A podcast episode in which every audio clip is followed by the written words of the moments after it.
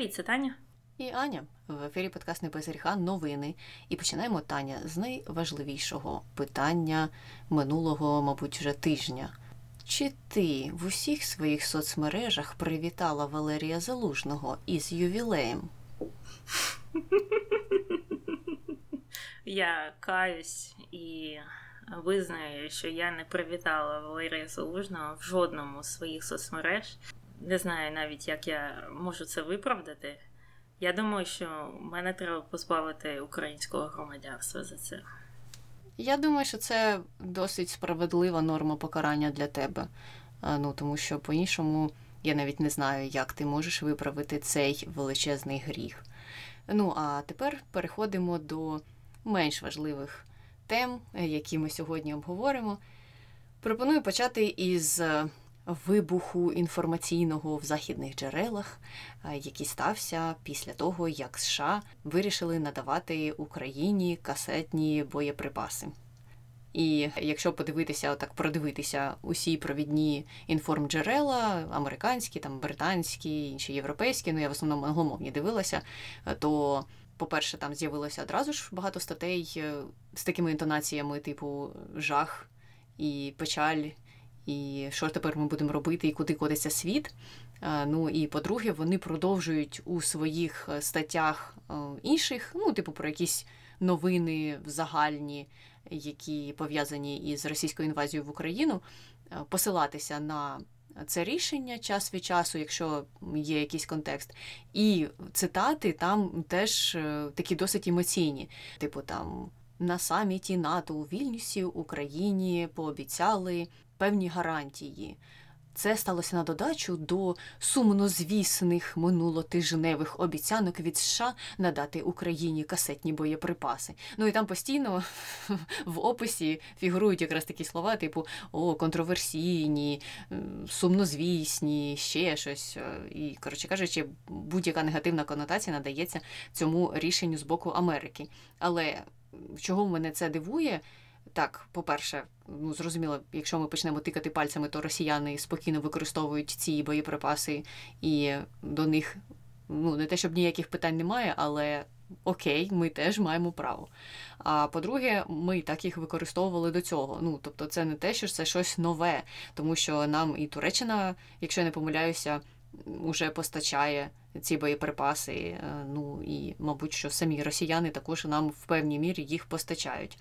Але тут, коли США вирішили надати свої, причому ті, які американські е, є е, досить безпечнішими в порівнянні з іншими, тому що е, там, якщо взяти результати тестів, які проводилися, то коефіцієнт псування. Десь трошки більше ніж 2%, що дуже добре для таких боєприпасів, і тобто вони ну краще себе поводять але це теж не задовільняє всю цю аудиторію, яка критикує це рішення американців.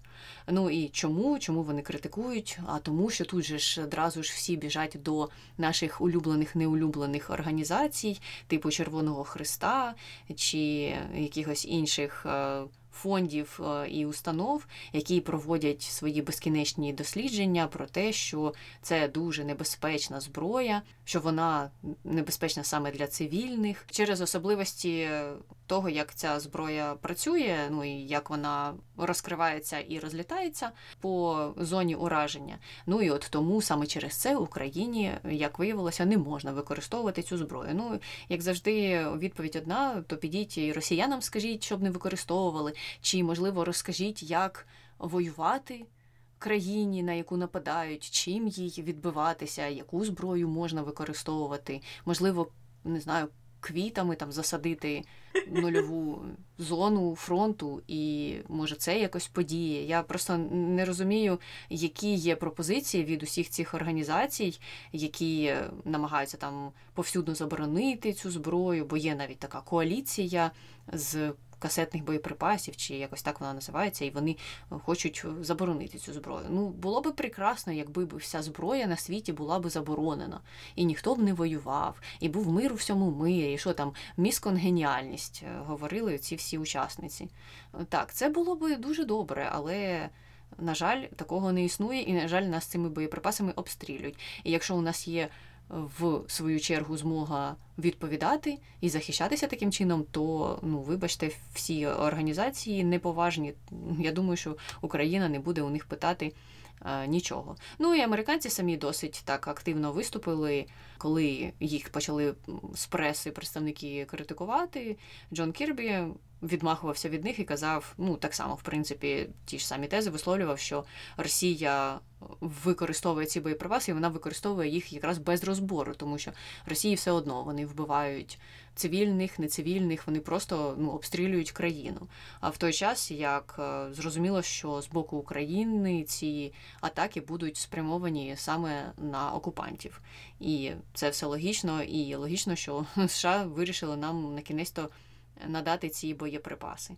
Ну, але що ти, Таню, хочеш, можливо, додати чи сказати? Human Rights Watch, наприклад, е, які заявили, що і Україна, і Росія вбивають мирних жителів, використовуючи касетні боєприпаси під час війни. Ай-яй-яй. Ну, слухай, вони ж всі ці організації десь там в своїх статутах майже перше, що вони заявляють, що вони нейтральні. Нейтральні. І начебто ця от нейтральність спонукає їх е, говорити такі дивні на наші вуха слова. Ну, Тут, в принципі, очікувано, очікувана абсолютна ситуація. І я навіть не намагаюся там, ну, багато хто там розвиває, любить розвивати різні там конспірології про те, що всі ці організації під е, ковпаком Росії, що вони там якось е, фінансово на них впливають і, і іншими різними впливами.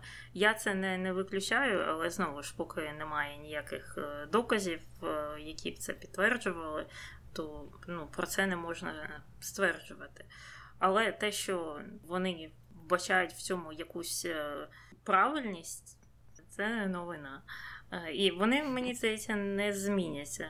Ну, В плані, що вони бачать себе правими вони не бачать в собі проблеми. І це, до речі, підтверджують ті люди, які мали досвід е, ну, зустрічі з представниками цих організацій, і Human Rights Watch, і Transparency, і Червоного Хреста. Там наші ж делегації неодноразово е, їздили, і деякі з них навіть включали там і родичів людей, які в полоні, родичів, у яких е, загинули близькі люди, чи то цивільні, чи то е, військові, і ну навіть ці люди, так навіть їхня присутність не може їх е, ні в чому переконати.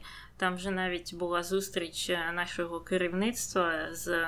Представниками Червоного Хреста з головою, здається, це було не зараз, це було, мабуть, щонайменше півроку тому, а може і до того. І Наші е, вирішили так трохи схитрити. Вони не попередили цю очільницю, що на цій зустрічі будуть е, дружини е, командирів Азову. Це було ще до того, як це ж вони повернулися додому.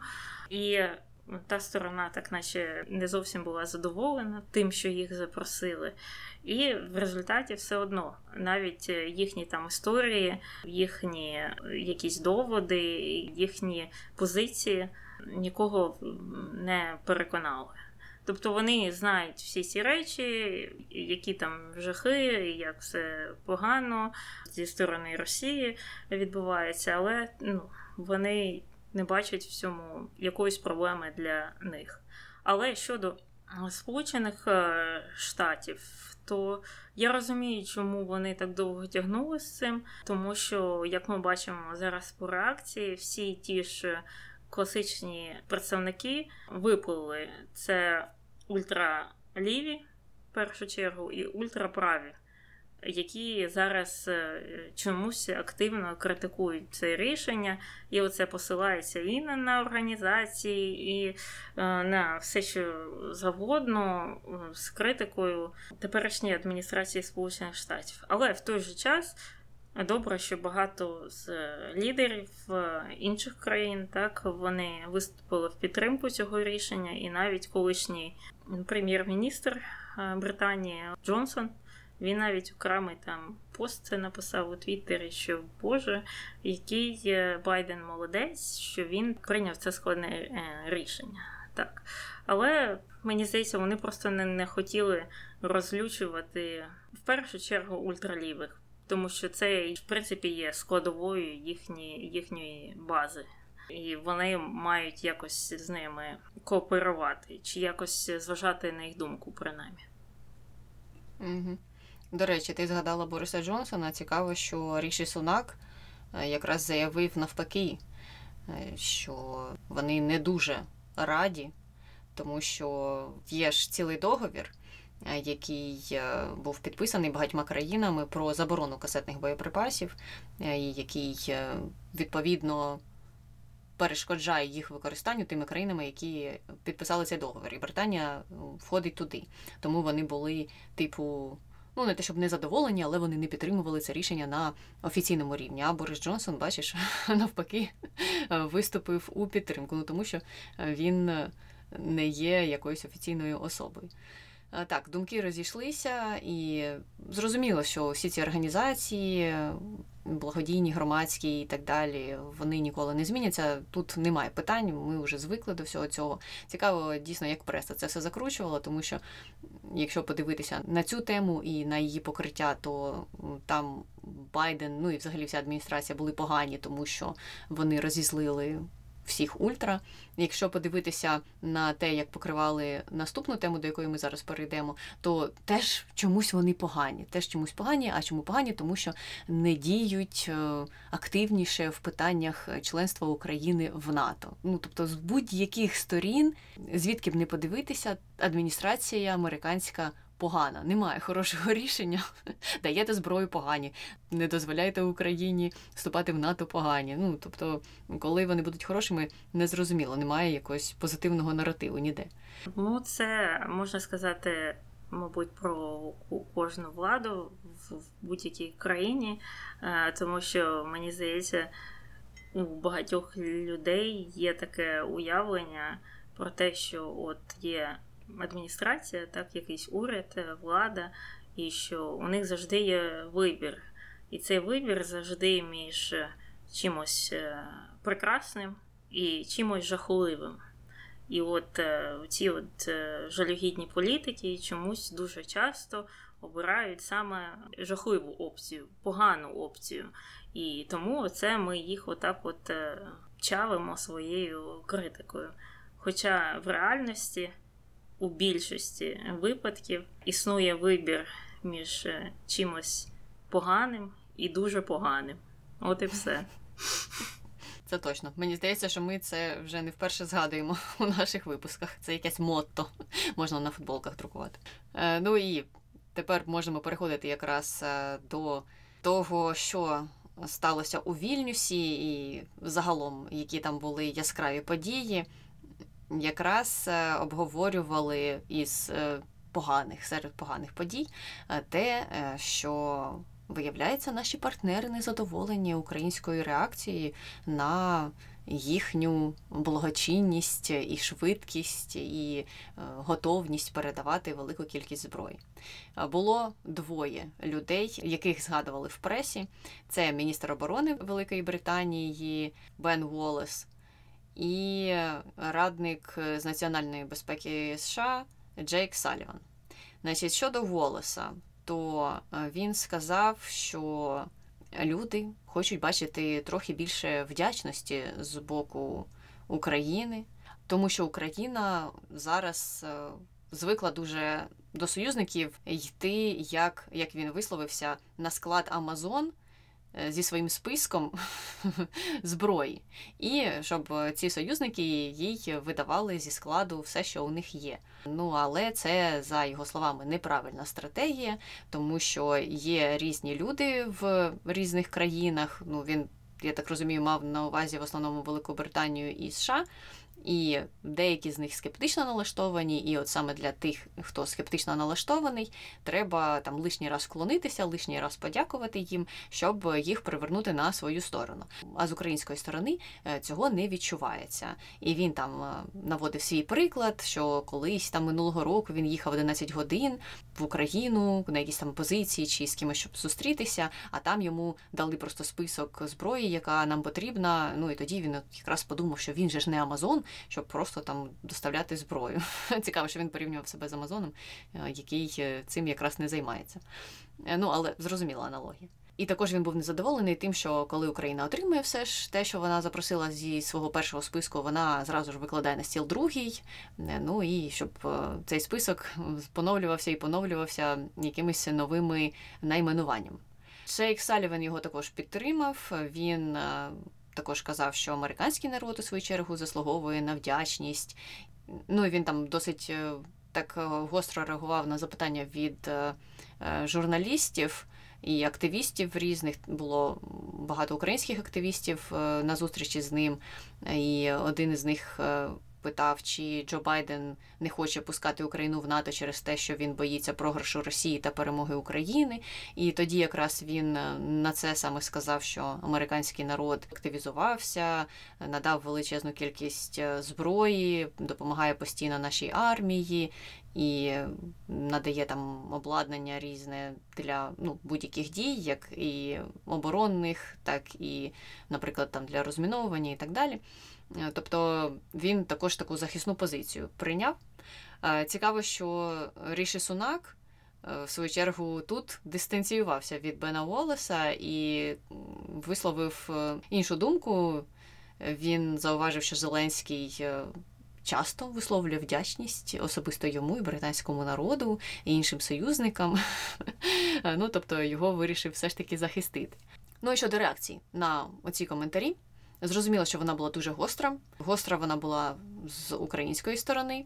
Люди розізлилися на Бена Волеса, на Джейка Салівана, на Бена Волеса навіть більше, ну тому що Бен Волес, мені здається, для багатьох був таким якимось ідолом, втіленням всього прекрасного. Якщо почитати соцмережі в Україні, то багато людей дуже хотіло, щоб він став генсеком НАТО, е, тому що вони так в нього вірили. А тут така підстава. Щодо Салівана було, мабуть, менше розчарування, тому що люди в ньому стабільно розчаровані, чомусь з якихось причин не зрозуміло. Е, але так, е, загалом панував ну, такий е, досить агресивно-песимістичний настрій відповідь на все це. Щодо західних джерел, ну то там спокійніше було, були статті, які теж висловлювали своє незадоволення і казали, що що це таке, якось несправедливо. Були ті, хто їх похвалив. І тут мені Таню цікаво теж поговорити про те, наскільки це очікувана реакція, чим вона може бути зумовлена, і чи варто людям так сильно і гостро реагувати на ці всі висловлювання? Ні, я думаю, що е, не варто. Це взагалі такий е, політичний театр. І коли Салівен або Бен Волес е, щось таке говорить, то вони, скоріше за все, говорять на внутрішню публіку, тому що Ну, для них ситуація так виглядає. Для нас все зрозуміло, ми так розуміємо, що е, нам потрібна вся зброя світу і якомога швидше, і це абсолютно правильна позиція, що наша сторона видає їм нові і нові списки, тому що ну, від цього залежить життя людей і життя в цілому країни. Тобто тут питання нема. Але от е, з іншої сторони, як е, це виглядає для них і для їхніх е, виборців, що коли хтось з нашої сторони там є або Зеленський, або хтось інший, якісь міністри профільні говорять, е, що от нам недостатньо зброї чи якихось боєприпасів, чи нам ще літаки потрібні, то їхні виборці можуть почати критикувати власний уряд, власних міністрів, власних е, керівників е, держави. І коли вони роблять ці коментарі, вони якраз захищаються від цієї критики саме зсередини країни тому що ну для нас це чудово. Для них проблемою є те, що у Зеленського є великий рівень авторитету і ну, велика популярність в їхніх е, відповідних країнах, і його слово. Ну, може багато важити, коли він там говорить, що от ви там нам не дали, або ми чекаємо, або ви тут гальмуєте з цим то це чинить тиск на цих е, людей, і вони можуть отримувати критику від е, власних виборців. Нікому не подобається критика, і вони теж там переймаються за свої рейтинги, за свої якісь вибори майбутні чи ще щось. І тому, коли вони це говорять, що от американський народ стільки зробив і того дав, і стільки дав, і ще буде давати, так що ми такі молодці. Насправді це все для того, щоб показати своїм людям, американцям чи британцям, що от як ми багато насправді е, робимо. І тут, в принципі, дві сторони в чомусь праві. Вони дійсно там щось роблять, і вони ну, мають право звітувати своєму суспільству про те, як на їхню думку вони багато надали, в чому вони допомогли, і що вони взагалі зробили. І наша сторона абсолютно а, також права, тому що в Україні в війні ніколи буде недостатньо всього. І нам. Поки триває ця війна, потрібно буде завжди більше і більше більше чогось. Тому я не бачу тут якоїсь глобальної проблеми. Мені реакція така бурхлива, незрозуміла, причому з усіх сторін на різних людей, тому що там вже була негативна реакція у одних людей на коментарі е, Волеса, що люди е, образилися на те, що він, начебто, пожалівся, що недостатньо е, дякують йому чи його країні. Ну, мені здається, що він трохи невправно висловився що там частина є його правами, що можливо треба було якось це краще обгорнути, щоб е, ну, не викликати таку реакцію, бо ну, навіть деякі там закордонні представники також негативно е, відреагували на його ці е, коментарі, і з'явилася купа мемів, я бачила, де там за останній тиждень е, вони е, зробили скрини з твіттеру Зеленського, де він там говорить сентію різним лідерам, різним країнам за різні якісь речі. Ну і воно якось не співпадає з цією заявою про те, що Україна або українське керівництво е, мало дякує.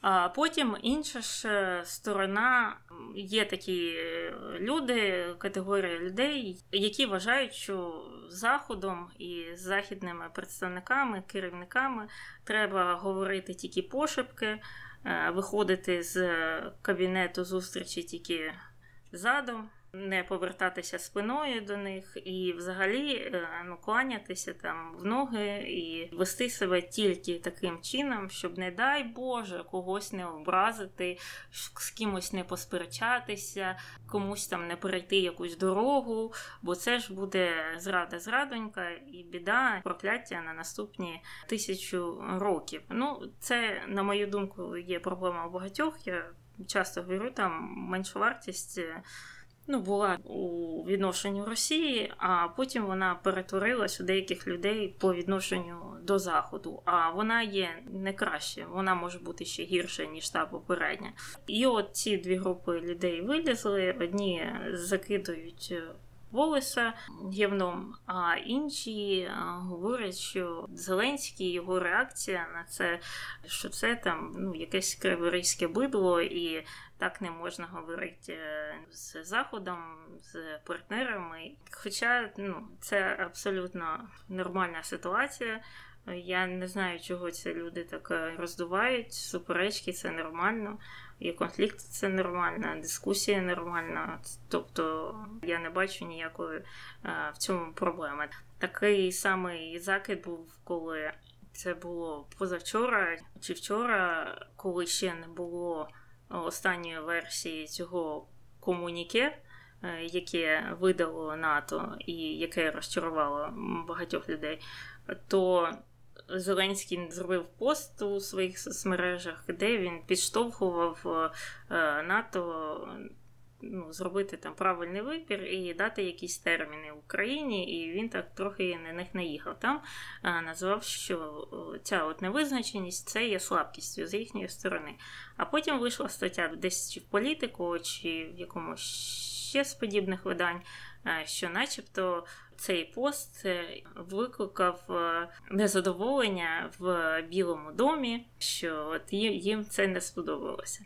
Ну і потім знову ж вилізла друга група людей, ті, що умовно менше варті, і от також е, починається це знову і знову. Ой, не можна ж там е, бісити білий дім, не можна їм нічого казати, не можна те говорити, не можна це. Треба, я не знаю, щось треба робити. Я не знаю, як правильно з ними говорити. Мабуть, люди в інтернеті краще знають. І це мене завжди смішить. Кожен раз, коли виникає така ситуація, це мене смішить.